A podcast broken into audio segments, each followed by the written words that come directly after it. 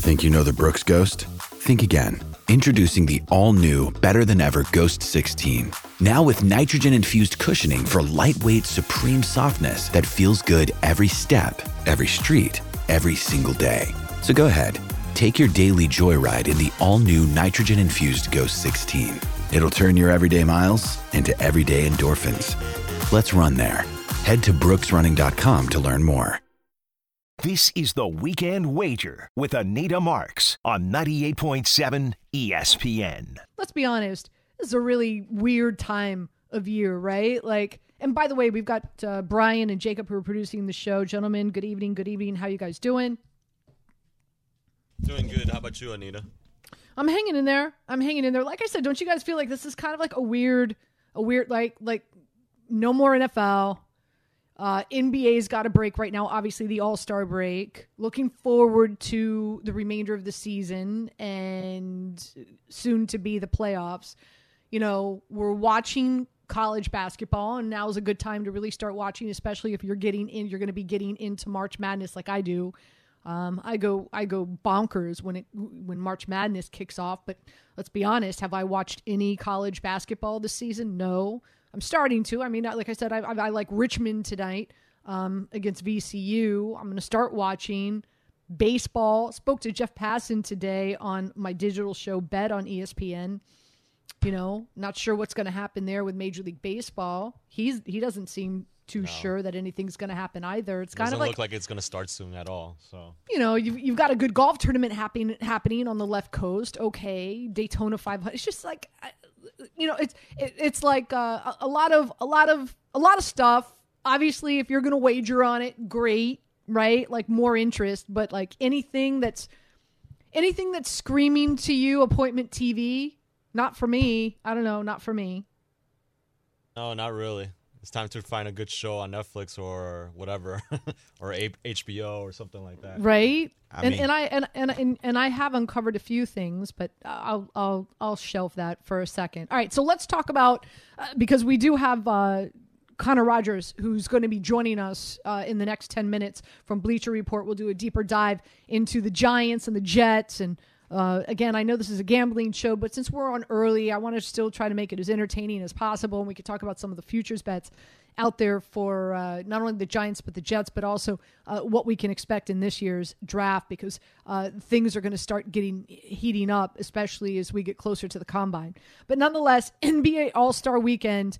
Uh, let's do this. Let's start with the the three point shot, the three point uh, contest. Okay. Uh, so where does it start right now? Kennard is plus 425. Patty Mills is 5 to 1. Van Fleet is 5 to 1. LaVine, 550. Dude hasn't played in two weeks. I'm not putting my money on him. Trae Young plus 550. Desmond Bane, 6 to 1.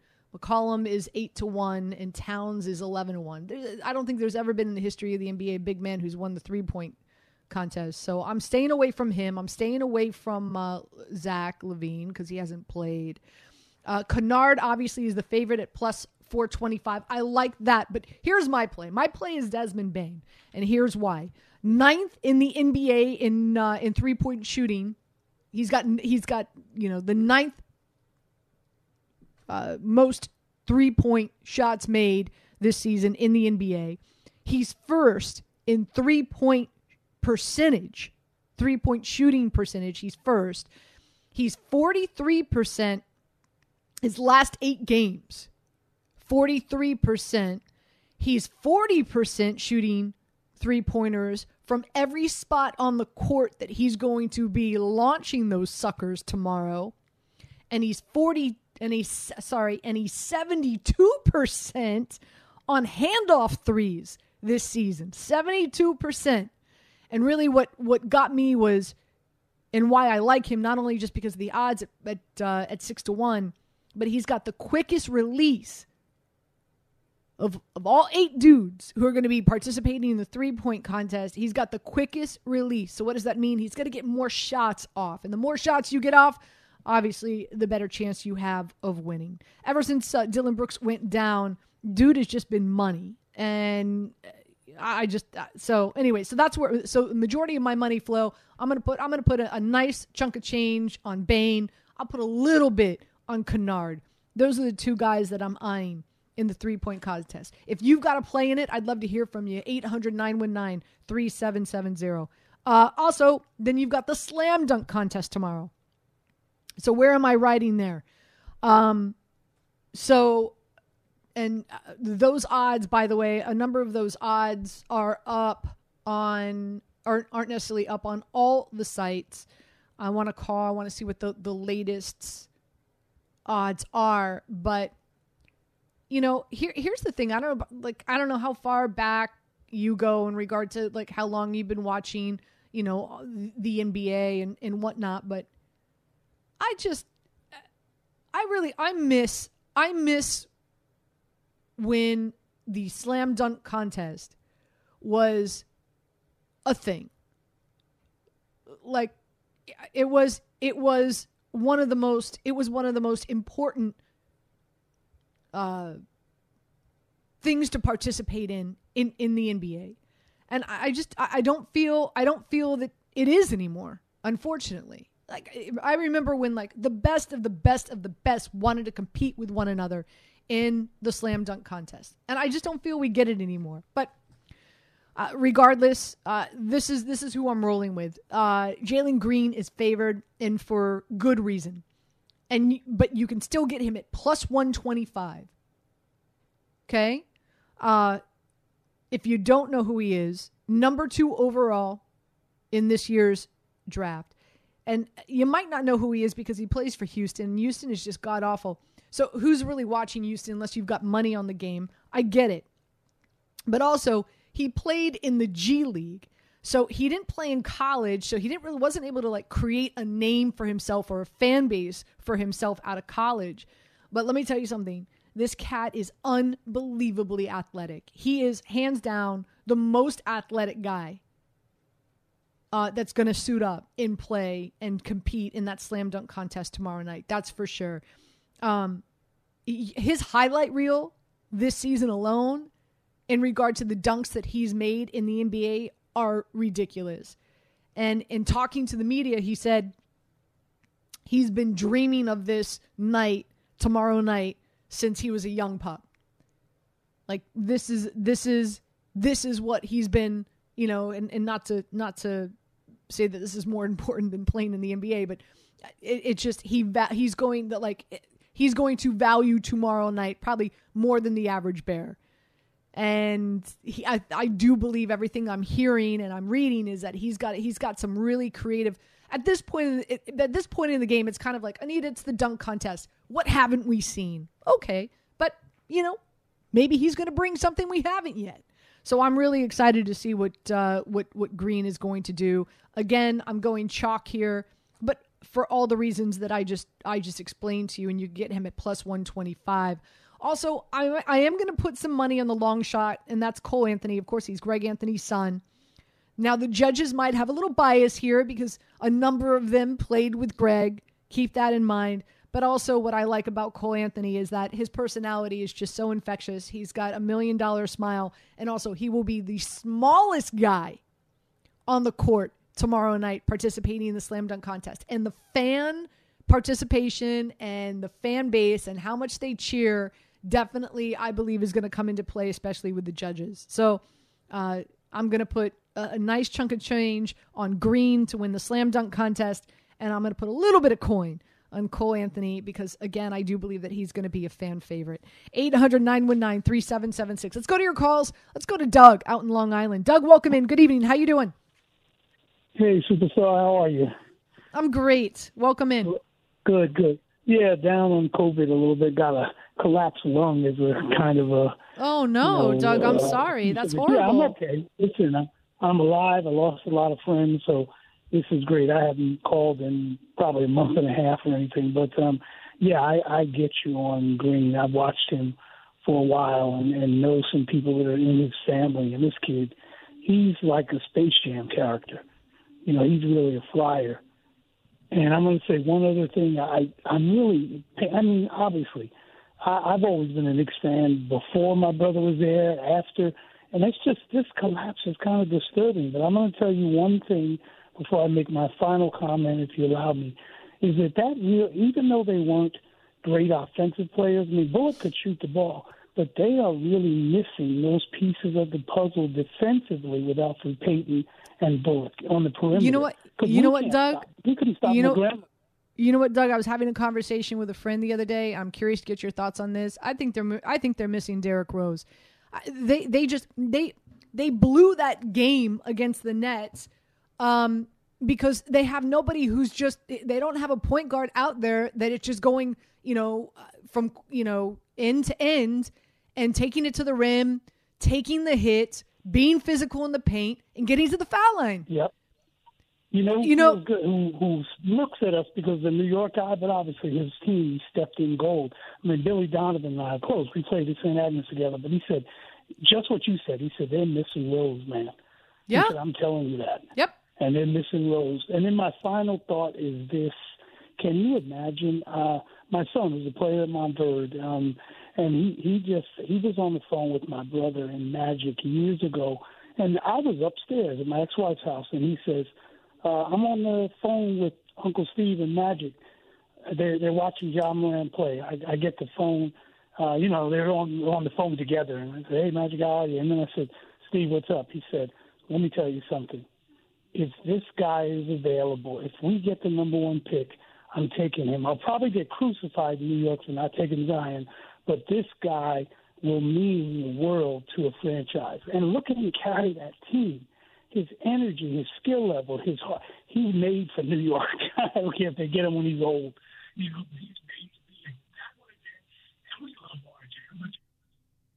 Oh, I'm I'm sorry, Doug. Uh, We we lost you. Bad connection there, but uh, so appreciate you calling to the show, and uh, sorry that uh, you had a bad bout with uh, with COVID. But it's always good to hear your voice. God bless. All right, quick break. We come back. We'll switch gears. Uh, Connor Rogers is going to join us on the program. Uh, we'll we'll talk to him. He's from Bleacher Report.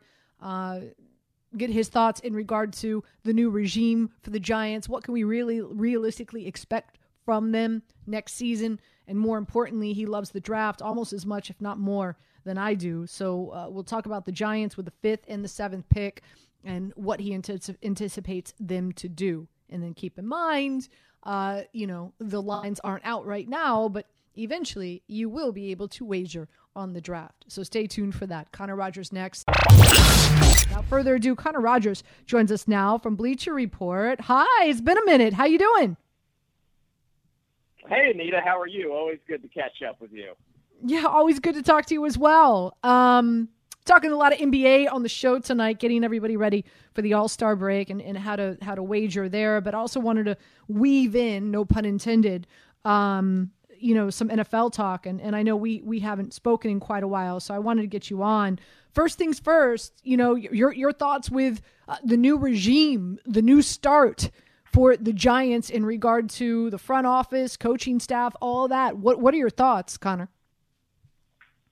Well, I like it a lot. I think they've built a really, you know, good veteran coaching staff across the board. I love some of the most recent news in them hiring Wink Martindale as their defensive coordinator. I think this will be a Giants team that looks uh, much more prepared on Sundays this year. But let's start at the very baseline of this, Anita, and that is bringing Joe Schoen over from the Bills. The Giants, for their problems, you know, in game management and everything across the board, it's been deeper than that. They've had a roster problem as well. And you look at what the Bills have built up there, and, and I think this is going to be the blueprint for the Giants going forward now with Joe Schoen and Brian Daboll. They are going to build up the foundation in the trenches. They are going to get this offensive line right. And you've heard it from ownership. They've said they've, they've failed Daniel Jones. They want to give him a chance. They feel like they have not built a, a good enough foundation in front of Saquon Barkley. They want to give him a chance as well. And the pass rush needs to get better as well, although they'll be bringing a lot of pressure with Wink Martindale and put more pressure on their cornerback position. So I like the construction of this group. I think it's going to take a little while. I think when you look at how the Bills were built, there was patience up there. There was development across the board, not just at quarterback with Josh Allen, but development at multiple positions. And a lot of good under the radar free agency signings. I think the Giants have been burned by coming out and you know swinging and missing at some of those tier one free agents. While you look at the Bills, they've done a good job at attacking wave two, wave three of free agency and building out and rounding out a team. So I like the direction they're going in much more with this group rather than Joe Judge and Dick Gettleman. And I'm glad that they aligned them, you know, started over all at once instead. Yeah, I, I've said that time and time again. I just, you know, I just don't understand teams who don't do that, right? Like your your general manager and your head coach, they need to be like a tandem, uh, lock and step, and have the same philosophy, the same understanding. Go out like it's really going to be interesting. I know you and I are going to start talking about the draft in just a second, but it's really going to be interesting to see what happens after the draft. That's typically when teams do uh, fire, let go of you know the the current staff when a new regime comes in and they want to bring their their their own scouting guys in, uh, you know, but you don't want to do it right now because this is a team getting ready for the draft. So that's going to be interesting to see how they handle that. Um, but you mentioned Wink Martindale, and uh, and here here's here's what my concern is in regard to the defense and how aggressive. I mean, the Ravens last year was the the most uh, highest blitz rate team in the NFL. And you know he he likes to blitz corners. He likes to blitz DBs. I just don't know like how cap strapped this team is and the cuts they're going to have to make. I just you know like Bradberry, for example. Like how are you how, you know how are you going to play with a, a really aggressive style of defense where you're blitzing you know 50% of the time but yet you don't have the corners to match up to make sure that your your lineman can get to the quarterback. Uh, what are what are your thoughts in regard to this roster and how that will correlate in regard to the defense we know Wink likes to play?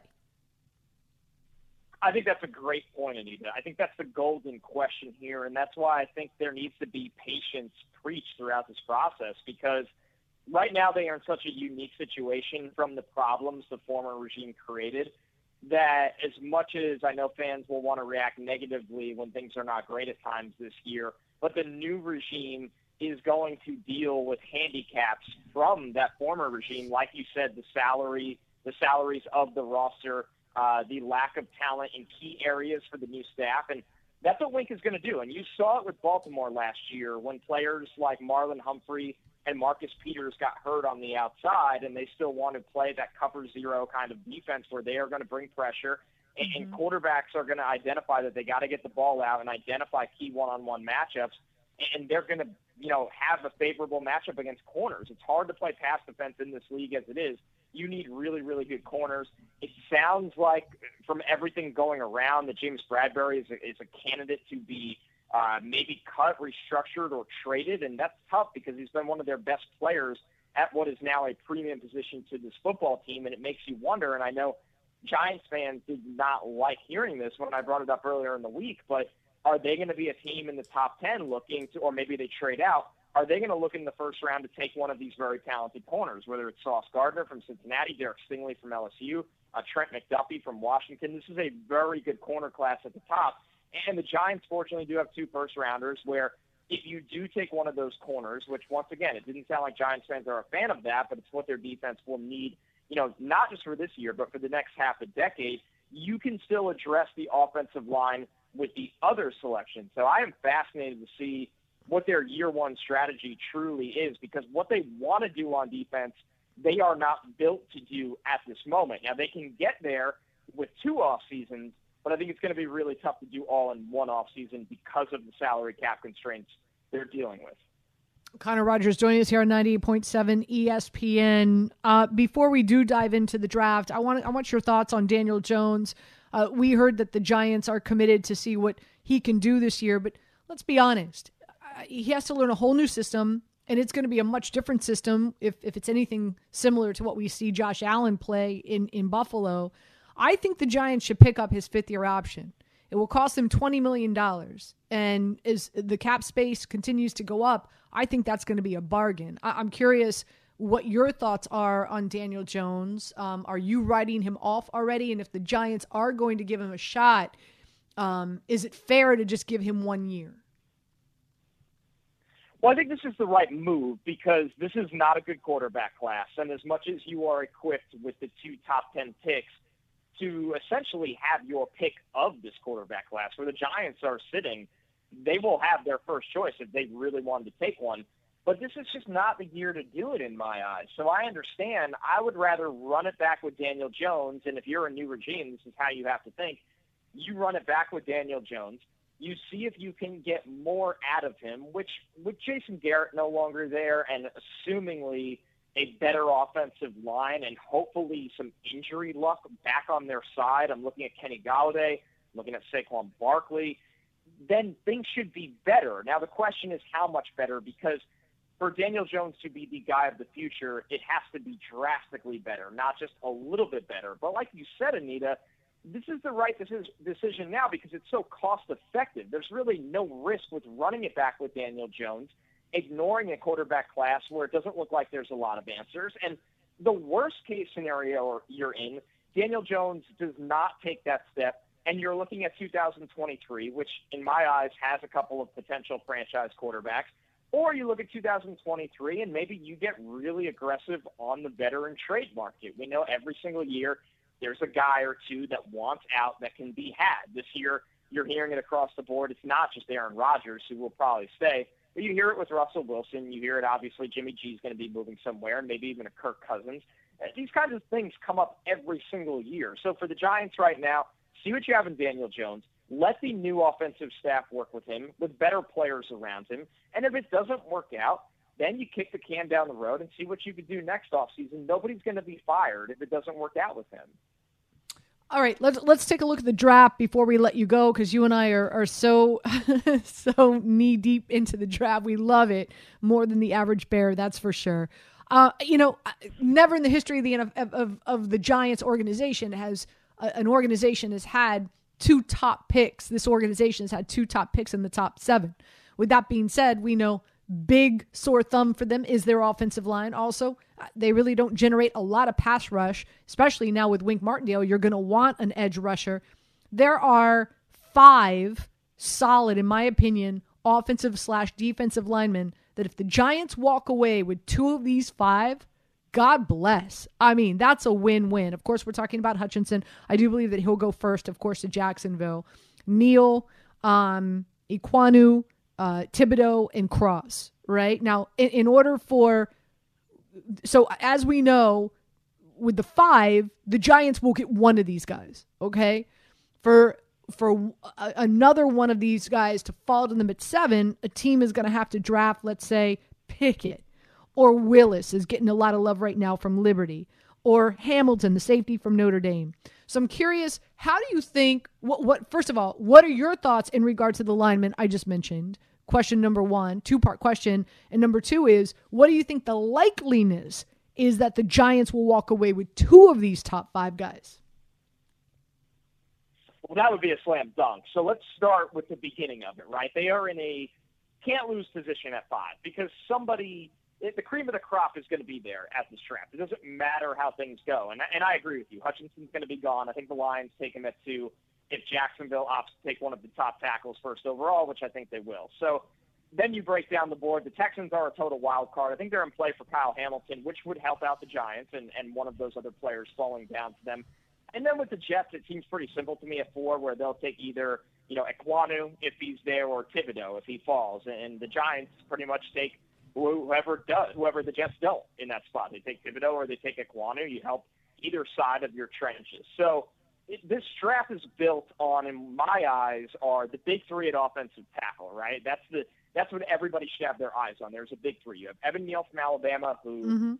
played left tackle this year, right tackle the year before, and guard the year before that. So versatility is really what he has, and he's big, athletic, checks every box. Ekwonu, left tackle from NC State. I think he could play inside as well he'd be a home run pick for the Giants. And then you look at Charles Cross, two-year starter at left tackle from Mississippi State. He's in the big three as well. I think if the Giants missed out on Ekwonu and Neal and they opted to take Cross, Cross would play left tackle. Andrew Thomas would play on the right side, a position he was familiar with in college. So the Giants are set there. They're going to get one of those big three tackles if they want one. Now, your question, looking at where they pick after that at five – if none of those guys are there that they want as out of the pass rushers or offensive linemen, maybe you can get out of the seventh pick, knowing that you have Denver at nine, Washington at eleven. Maybe seven is where somebody comes up for a Malik Willis or a Kenny Pickett. Maybe the return isn't as great, But if you moved out of seven and you're only going back to, you know, somewhere in the top 15 kind of area, you can still address pass rusher corner. You can get George Karlaftis. You know, you can get a Jermaine Johnson from Florida State. You can get one of the corners in Derek Stingley or Sauce Gardner while acquiring more draft capital, which is just huge for a team that has so many holes. And the Bills are well aware of this. They were one of the trade happy teams, you know, of the draft overall. So once again, the Giants are just in a can't lose position. I think they're going to be in a. I think to answer your question at the end there, I do think Neal Hutchinson, Thibodeaux, Ekwonu, and and they all go in the top five. I think Cross is the guy that falls. So the Giants can get risky and take a pass rusher at five, and I think Cross would be there at seven. I think that's their most ideal plan to assaulting each side, uh, to addressing each side of the trenches. Oh my gosh! If they walk away with Thibodeaux and Cross, ah, oh, ah, unbelievable. Uh, last changer. thing, Changes oh my, oh yes, I mean just that's that's like you know, uh, uh, let's have a parade. Right, like like screw the Rams parade. Let's have a parade. um, with that being said, last question for you, really quick, and get on to your uh, your Friday night, your weekend, and that is uh, in regard to the the Jets. Um, you know what? They've got a lot of draft capital. They've got a lot of salary cap space. How active and attractive do you think they're going to be in free agency, and uh, and and who do you think they eye in the draft? Yeah, they're going to spend a lot of money this year. I think that much. They know they have to win now. It just hasn't gone right yet for Joe Douglas. Although, you know, the the clock isn't ticking on him or anything like that. He just knows this is the year you got to get it right. You got to give Robert Saleh a chance. So they're going to come out and spend a lot of money in free agency. I think they will address the the dire need they have at safety in free agency, so they don't have to reach at that position in the draft, and they kind of keep the door open for themselves when they're picking twice in the top ten when you look at the draft for them, it seems like the most logical conclusion with the fourth overall pick is if Thibodeaux falls, you could take him. If Ekwonu's there, you probably take him and shore up your offensive line for Zach Wilson for the long term. And then at 10, you have a little bit more of a wild card, but this is a team even after paying Corey Davis, after drafting Elijah Moore. Braxton Berrios will probably test the free agency market. I think they could be back at the wide receiver market again in this draft at 10, and that's going to be Treylon Burks from Arkansas, Garrett Wilson from Ohio State, who's a, a really ideal fit in their scheme with his ability to separate. Uh, he reminds me of Calvin Ridley, who's going to be available on the trade market this year, and then Drake London, a, a contested catch threat from USC. So for the Jets, I think the three things to keep an eye on with them at the top of the draft is pass rusher, offensive line. Once again, we know they're always going to you know build that until it's done and getting a playmaker at wide receiver. Great stuff as always. Uh, Connor, why don't you let the folks know out there uh, exactly where they can find you, your podcast, all that good stuff? Yeah, for sure. Everything at Bleacher Report uh, for the draft, uh, lead the NFL draft analyst for Bleacher Report at Connor J. Rogers on Twitter, and, and the podcast on Pro Football Focus is NFL Stock Exchange. Anita, always great to talk to you, especially during the off season. Thanks so much for having me on. You got it. You're the best. Really do appreciate it. Uh, Connor Rogers joining us here on 98.7 ESPN. Welcome back. Anita Marks with you, an early edition of Weekend Wager here on 98.7 ESPN, brought to you by BetMGM Sports. Enough talk. Believe in your game. Believe in your bet. BetMGM Sports. Uh, with that being said, let's bring in Steve Verderosa. I haven't uh, heard from Steve in a hot second, so it's great. Always great to have you on the show. Hi, Steve. How you doing? I'm doing great. How are you? I'm I'm doing really well. I'm doing really. I, I I thought I thought this week things would settle down for me uh, after the Super Bowl. That wasn't the case. It's all good. I'm not complaining. Work is work. Um, looks like uh, the Giants have been at work. And, and again, really quick, I for folks out there who don't know, Steve Verderosa uh, worked for the Giants for uh, for 30 years uh, in their scouting department. So really excited to get him on the show. Uh, knows this organization inside and out. That's for sure. So and and wanted to take some time tonight to talk about the Giants. So uh, first and foremost, uh, your thoughts on the the, the changes, uh, of course, the new GM, new head coach, and Brian Daboll. They're in the process of putting their coaching staff together. Um, this new look Giants front office as well as uh, coaching staff. What are your thoughts, Steve? Listen, now I'm, I'm at their I'm, I'm away from the club for two years now, so I'm just a fan, and like everybody else in the New York metropolitan area, I am just uh, hoping for the best. Um, don't really know Coach Daboll. Met him only once uh, the year that he was at uh, University of Alabama, um, and uh, I really enjoyed talking to him about the players that year. Uh, brief conversation. Uh, I know the new general manager a little bit. Used to see Joe on the road uh, from time to time, and uh, I'm wishing those guys nothing but great success. So, uh, but lots of changes. Uh, a lot of the other people that they brought in, I really don't know. So um, it'll be interesting to see how they can get all those moving parts uh, together, going in the right direction um, as soon as possible. So, uh, Steve, you were a big part of uh, the Giants drafting uh, Daniel Jones, that's for sure. And it sounds like the organization is committed to see what he can do this season in Brian Daboll's system. Um, even, you know, and I give credit where credit's due and respect to John Mara. I mean, he literally came out and told uh, in his media press conference and said, We've done everything we could to screw this kid up, so we're going to try to get it right. So, with that being said, one would assume that they are all in on Daniel Jones this season. And I think it's going to be really interesting to see how he's able to perform in Daboll's system because, as you know better than anyone else, uh, his athleticism and what Dable is going to be able to do with him. So, your your thoughts on uh, on the 2022 through 2023 version of uh, of Daniel Jones this coming season? Well, you and I have had this conversation before, and you know that I'm a fan of his. Um, look, he has he has the skill set to be an elite player at the position in the NFL. He's big, he's strong, he's extremely athletic. Um, he throws a really nice deep ball. Um, what's not to like? Unfortunately, um, he's incurred a couple of injuries the last couple of years, and he's missed some playing time and he's gone through from from Duke University to the Giants four different offenses and offensive coordinators in a very short period of time.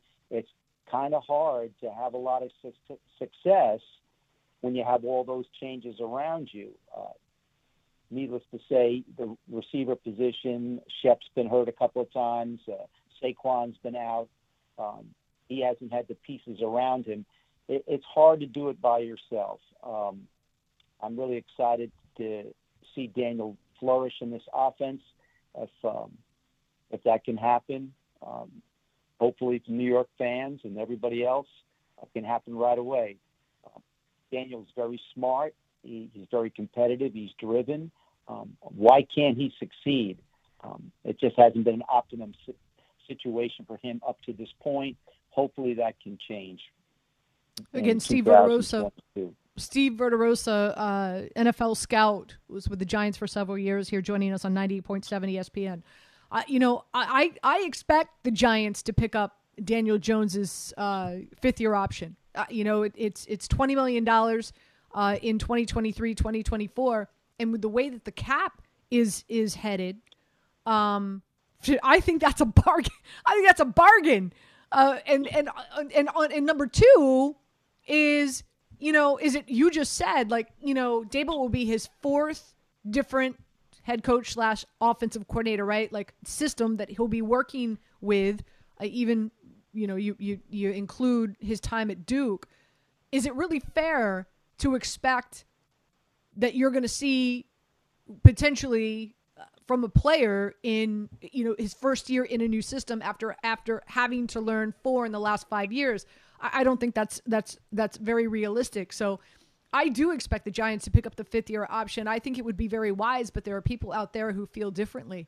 Uh, if you were the general manager, would you pick up the fifth year option, Steve? well, again, you've asked me this question before, and I have a little bit of a biased attitude. Like I said, I, I think he's a, going to be a very fine player. He's just had a little bit of some bumps in the road. You know, Giant fans will remember when Phil Simms got to the Giants in 1979, a million years ago. He had a really rough start. And then Bill Parcells decided to go with Scott Brunner over Phil Simms, and the rest is history. Phil became a great player. Uh, I think Daniel has a chance to be a great player, but he can't do it by himself. And when you say pick up the fifth year option, where are you going to get another quarterback? They're so hard to find. They're so hard to get the right guy. I think you got to do everything you can with this young man to give him a chance to succeed. And up to this point, I, I don't really feel that that's been the case. You know, uh, when um, when when Joe Schoen took over in his press conference, he was very honest in regard to how how salary cap strapped this team and this organization is. How difficult is it, Steve, to rework deals, renegotiate deals so that you can get some wiggle room, so that you can get yourself some some cap space, so you can go out and improve the offensive line or get Daniel some more weapons or you know whatever the case may be. Like how hard is it to um you know make redo those contracts uh, or maybe even cut players that you might not want to. Like, you know, I'm hearing that Bradberry might have to be cut because of the salary cap issue. Well, again, that's a situation where there's there's people involved. The player and the agent have to be willing to do that. Um, players work all their lives to get to a certain point, and then they get that big contract. That you know they don't want to give that up, and you can understand that. But it is a team sport, and you need all these players to compete on Sunday. And it's really hard if you have a lot of money allocated to a player or one part of your offense or defense, and you can't spread it around. That's why writing these contracts is, is paramount point, important to have a long range view down the road. But it's again, coaches want to win now. They want the players now. Fans want you to win now, but you can't put your team together just in one year. So um, it, it's a really tough situation. Um, you got to make some hard calls. Um, but the other part of that too is it's say easy to hey let's get rid of James Bradberry, but you got to replace talent with talent. You get rid of a starting corner who's one of the top ten corners in the National Football League. Where are you going to get another guy? You just can't have everybody on a rookie deal. Um, uh, let's talk about something that's uh, that's more, you know, right in your wheelhouse, and that is this year's draft, right? Like, is it is it fair to, to, to assume that the Giants have never been in a position where they have two picks in the top seven? Um, I don't know how many times in the history of the NFL that a team has had that that ability. So I guess first things first. I mean, this is going to be a big debate as Not we get closer. I was there, that's for sure. Right. Um, and um, uh, you know, this is going to be a huge debate, and that is, you know, what should the Giants do with those two picks? You know, it's it's it's two. You know, you're you're talking about two premier players um, that you'll be able to draft in the top seven. Some people think that one of those draft picks should be packaged up and, and, and traded so you can accumulate more draft picks. But uh, let's take a look at, at, at the top of the board in regard to players that are expected to go. And I'm curious to get your thoughts. You know, um, you know what what would you what would you do as a general manager with the five in this in the seven pick knowing knowing that the giants need help on both the offense and the defensive line? And knowing that there's a lot of really great excellent players coming out specifically edge rushers as well as tackles in the nfl like i i personally feel that this is the perfect storm um, for the giants in regard to the draft picks they have and where the quality of talent is coming out this season. So, I guess first and foremost, your thoughts on having the five and seven and looking at the board and seeing who's going to be available uh, in the top 10. Well, I can just tell you from sitting in that room for, I was in a room for 33 years. Um, as, as a scout and the personnel guys, if you have those those draft choices. You want to use those draft choices yourself. You put all that time and effort to put that board together, and you have your players rated. You're not thinking about the money in the contracts. That's for the GM, the assistant GM, and the capologist, and those guys to do. But the coach is sitting in there. He wants the best players he can get. You, as the scout that, that have evaluated those guys, if you have a chance to get two premier players, you'd want to get those players. Now, can you make that work?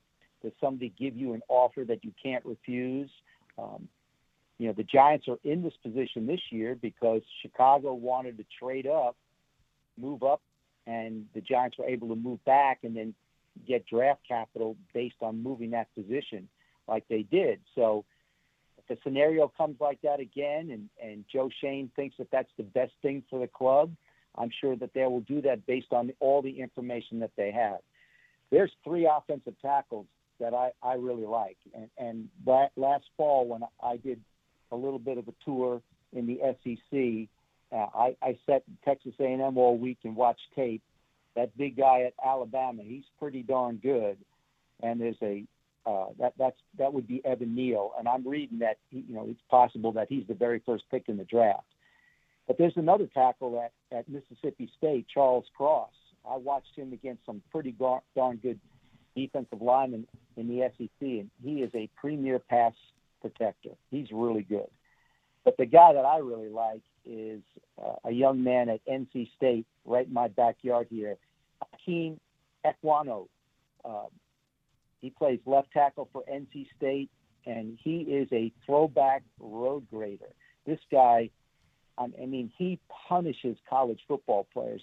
If people want to watch and they can go on and, and see the Clemson game, uh, I mean, he hurt people. Uh, this kid here, uh, he could play tackle, he could play guard. He, has the ability to play multiple positions. I, I think the Giants, and, and I was very happy to be part of the organization when we drafted Andrew Thomas. I, I know we had a rough start, but I thought he played really well last year.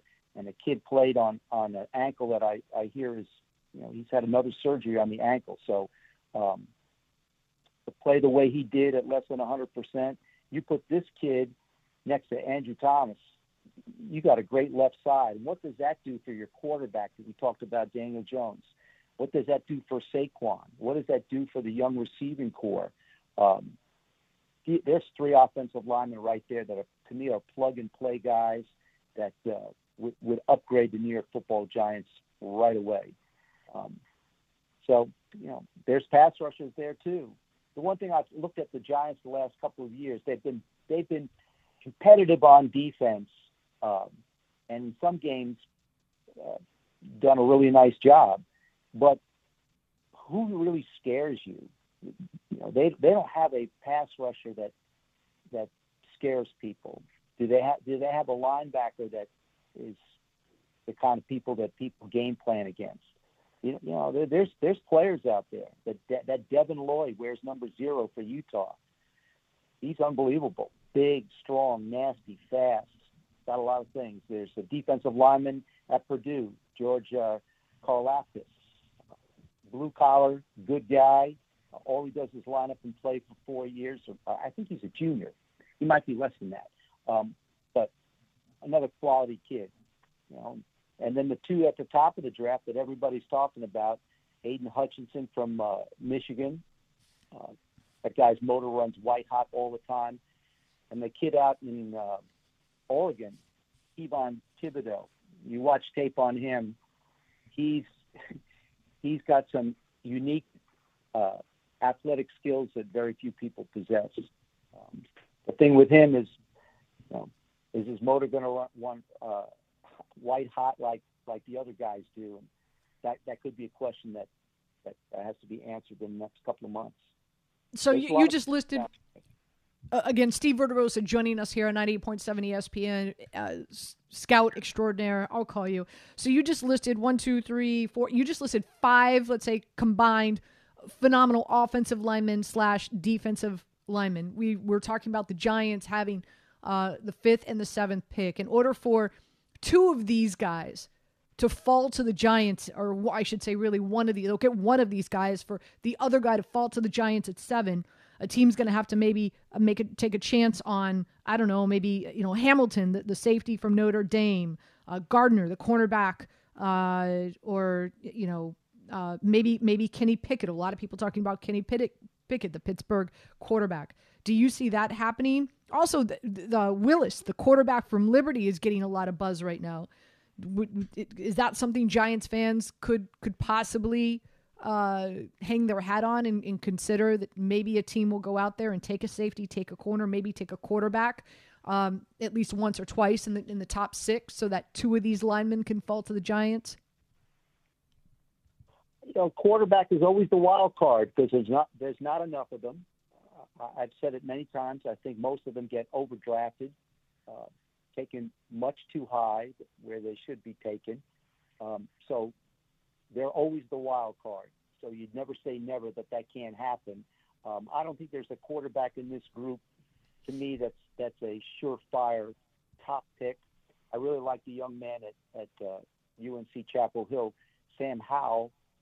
He did not play as well this year as he's played in the past, and part of that is um, his supporting cast this year was um, was really depleted because a bunch of guys got drafted into the NFL the year prior, and they changed their offensive scheme quite a bit um, from what he played his first two years. So um, I really like Sam a lot. To me, uh, is he a top ten pick? Um, that'd be for the other people to to answer that question. Great stuff as always, Steve. I always appreciate when you're on. Uh, hope to have you on more frequently. As uh, now the NFL season is over, it's time to focus on you know obviously free agency and, and, and getting ready for the draft. And nobody nobody talks draft speak better than you. That's for sure. So we so appreciate it. Thank really thank thank you so much, Steve. Appreciate you. All right. Well, listen. Have a great weekend, and I'll talk to you when I do. You got it. Again, Steve Verderosa, uh, scout extraordinaire uh, in, in the NFL for several years, and, and many, many of them, of course, with your New York football Giants. Without further ado, uh, David Bearman joins us here on 98.7 ESPN. I like to call him the gatekeeper of all things gambling at ESPN. David, good evening. Good evening. How you doing? Good. How are you? I'm happy to not be on the graveyard shift tonight. Go on a little early, talk to New York a little early on a Friday night. I like it. Yes, we uh, we have the uh, NBA Rising Stars game that is following us in about uh, ten minutes. So, uh, by the way, just want to give an update. Uh, horrible pick here. Uh, when the show opened up, I told folks jump on Richmond at plus three and the money line. they're they're down. They're losing seventy to forty nine to VCU. So obviously, not not my best moment when I opened up the show. So hey, hopefully, whether they whether they miss whether they miss covering by a point or 30, it's still an L, so I don't feel too bad. There we go. Uh, so uh, hopefully, let, let let's uh, let's let's help the people win some money as opposed to lose. Uh, that's what uh, that's why we're supposed to be on the air right now. So uh, so let's talk about one thing I haven't talked about yet. Talked about the NBA. Talk about NFL. have not talked about golf yet. The Genesis Invitational taking place, and right now you've got you got Niemann who's just uh, just he's been blistering. Shot eight under today. He's 16 under. Uh, heading into the weekend, right behind him is Young at 14 under, Justin Thomas at 11, Adam Scott at 9 with Spieth, Morikawa, Cameron Smith, Hovland. Look at this leaderboard. Oh my gosh. Former champion Max Homa is at tied for 10th. He's 6 under as well, but he's 10 shots back.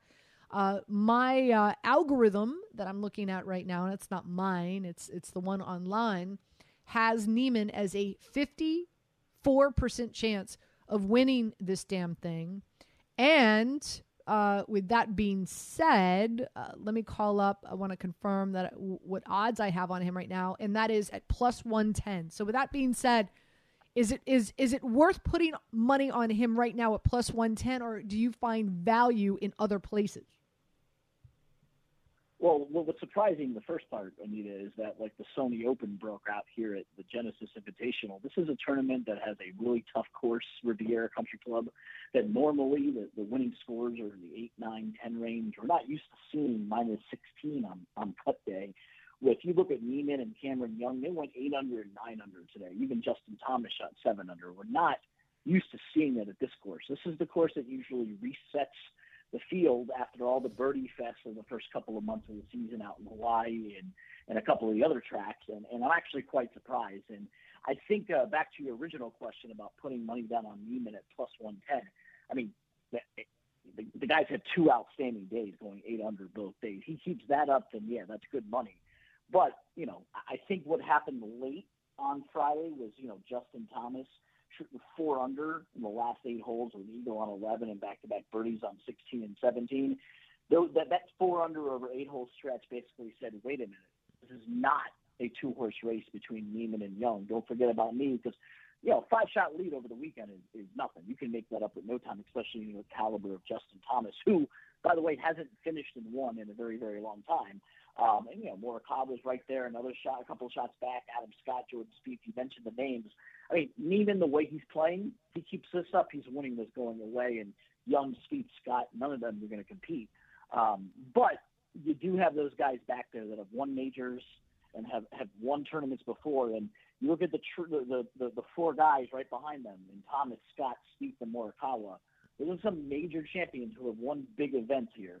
Uh, one guy I want to throw out there because you mentioned a minute ago, and I picked him in our column at 50 to one, maybe too far back, but I really do like Max Homa, defending champ. He's from LA, playing very very well. Uh, the one under today wasn't great. Um, it was kind of an up and down round, but he did show with the five under uh, on Thursday that he can compete here, and he's won here before. So I'm playing. I played him in the top ten at four to one, and I played him to win the event at fifty to one. I'm hoping that he at least stays in the top ten. Uh, but heck, there's a lot of good names up there, and I, I, the names that you didn't expect to see is Joaquin Niemann and Cameron Young. So credit to those two youngsters for being 16 and 14 under par on a really tough track. I actually I played Cameron Young in a few DFS lineups. Wasn't expecting him to be this far up on the leaderboard. I was just hoping that he'd make the cut. So that's really paying off for me. Uh, Justin Thomas is at plus 330. Cameron Young is plus 650. Jordan Spieth is 12 to 1. Morikawa is 15 to 1. A lot of people liked him coming into this tournament. Adam Scott, who loves this track, is 16 to 1.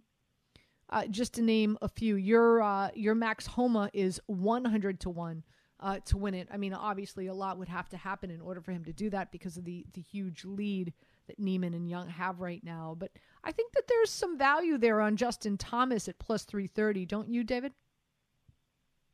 I do. I do think there's value there. I just worry that he hasn't really closed out tournaments in the last 18 months. And if I had to pick one of the guys that are floating back there behind Niemann and Young, and and I expect Niemann to continue playing well because he's on fire, and, and, and Young would be the guy that I would pick the fall back tomorrow. Of the next four guys, all major champions, I would pick Adam Scott because the the one thing that has held Adam Scott back in the past has been his putting. You know, you've seen him go time and time again, changing his putting you know, he, he went to the belly putter, then they banned it, then he had issues, then he had sort of a belly putter, and then they got in trouble for that as well. Whatever putter he's using now, and I know he changed again, he's been on fire with it. Here's a guy who you haven't seen much of because he hasn't played uh, on the PGA Tour the last couple of months since you know since the end of last season. The way he's shooting, if his putter continues to work, there's a guy I think who can sneakily get up there and compete on Sunday. Um, what worries me about about Jordan Spieth, and everybody loves betting on Spieth, is he's not real good in these tight tracks, which is surprising. He's gone four, five under, and four under. But with Jordan, all it takes is one bad hole, one bad drive, one bad snowman. You know it's coming. you just don't know what day it's coming. Uh, obviously, the way Jordan's playing right now, he can win the event. But then you saw him last week or two weeks ago with a lead on Sunday and, and give it back. So I'm not willing to play him, but I do agree. I think there's value on Thomas. I think there's value on Scott. At the end of the day, it, it's Joaquin Niemann's to lose. He keeps playing eight under par every day, blistering through this track. Then the 110 is going to be perfect on him. But if you are looking for people behind him, I would probably play Scott. But then again, I've gotten in trouble for playing Scott before, thinking that he's going to do it, and all of a sudden his putter disappears on him. Uh, there's no matchups out right now, but uh, and, and by the way, we've got less than three minutes left in the show, so so very quickly, is there a guy out there that you feel you want, not knowing exactly who that matchup is going to be against? Is there a guy out there that, regardless, you feel you're going to ride him over the weekend in regard to matchups? Probably Cameron Smith. I like what Cameron Smith's doing out there. There's also another one of my plays this week on DFS um, and just trying to count through the leaderboard because they're obviously going to do matchups based on pairings. Uh, it looks like Cameron Smith will be matched up with Sebastian Munoz, and I mean my guesstimate is Smith will be in the 140, 150 range, so I do like that one. Homa versus Leishman tomorrow, probably pick Homa. Um, Niemann will play with Young, Thomas will play with Scott. I'll probably get a plus money on Scott there, and then you know you have Spieth and Morikawa, and I lean Morikawa. Just going down the leaderboard. This is none of this is confirmed. I'm just going based on what I see because usually Saturday and Sunday they like to do the pairings, assuming they're going out in twos. Never know. It's usually based on weather and time. And last week with the Super Bowl, they went out on threes. Um, but th- those are some of the guys I'd be looking at for tomorrow. Fantastic, David. Thank you. Appreciate you. Appreciate your time. Uh, enjoy your weekend, my friend. You Again, have fun and uh, enjoy the NBA and, and the golf. You got it. David Bearman joining us here on 98.7 ESPN. Make sure you follow him on social media. He's always got uh, great plays when it comes to, uh, to, to golf. That's for sure. Real quick, less than two minutes left in the show. I told you I'd get you some Daytona picks. For me, it's Hamlin at plus 950. Um, you know he's uh, he's he's won it here three times. He's with Next Gen. That's his team, an elite team, and he's just he's masterful when it comes to racing at super speedways. Uh, he just gets the airflow and he manipulates his car better than most. So for me, and keep in mind it's Daytona, anybody could win. Like this is really a crapshoot, but I am going to put some money on Hamlin at plus nine fifty. Also, um, Ryan Blaney at ten to one. Uh, you know he's uh, he's he's got three wins here as well, um, and and six six top finishes uh, here in his uh, his tenure at Daytona. So Blaney at ten to one, Hamlin at nine fifty, and also Mike Mack McDowell over Justin Haley. Uh, you know, uh, in in regard to uh, that matchup, that's who I'm rolling with. Okay, uh, so you got some Daytona 500 plays. You just heard from David and myself in regard to the Genesis Invitational. I gave you a slew of NBA plays heading into this weekend with the three point shooting contest, the dunk contest, as well as uh, Team LeBron minus five and a half. It's my favorite play. Some NFL futures bets. I think we've covered as much as we could uh, on a weekend like like this weekend. And again, my apologies. Richmond is getting destroyed by VCU, so hopefully the picks, the other picks that we gave you throughout the show, will help you win back that money. Anita Marks with you. I'm back tomorrow afternoon from noon to three, right here on 98.7 ESPN. This is the Weekend Wager with Anita Marks on 98.7 ESPN.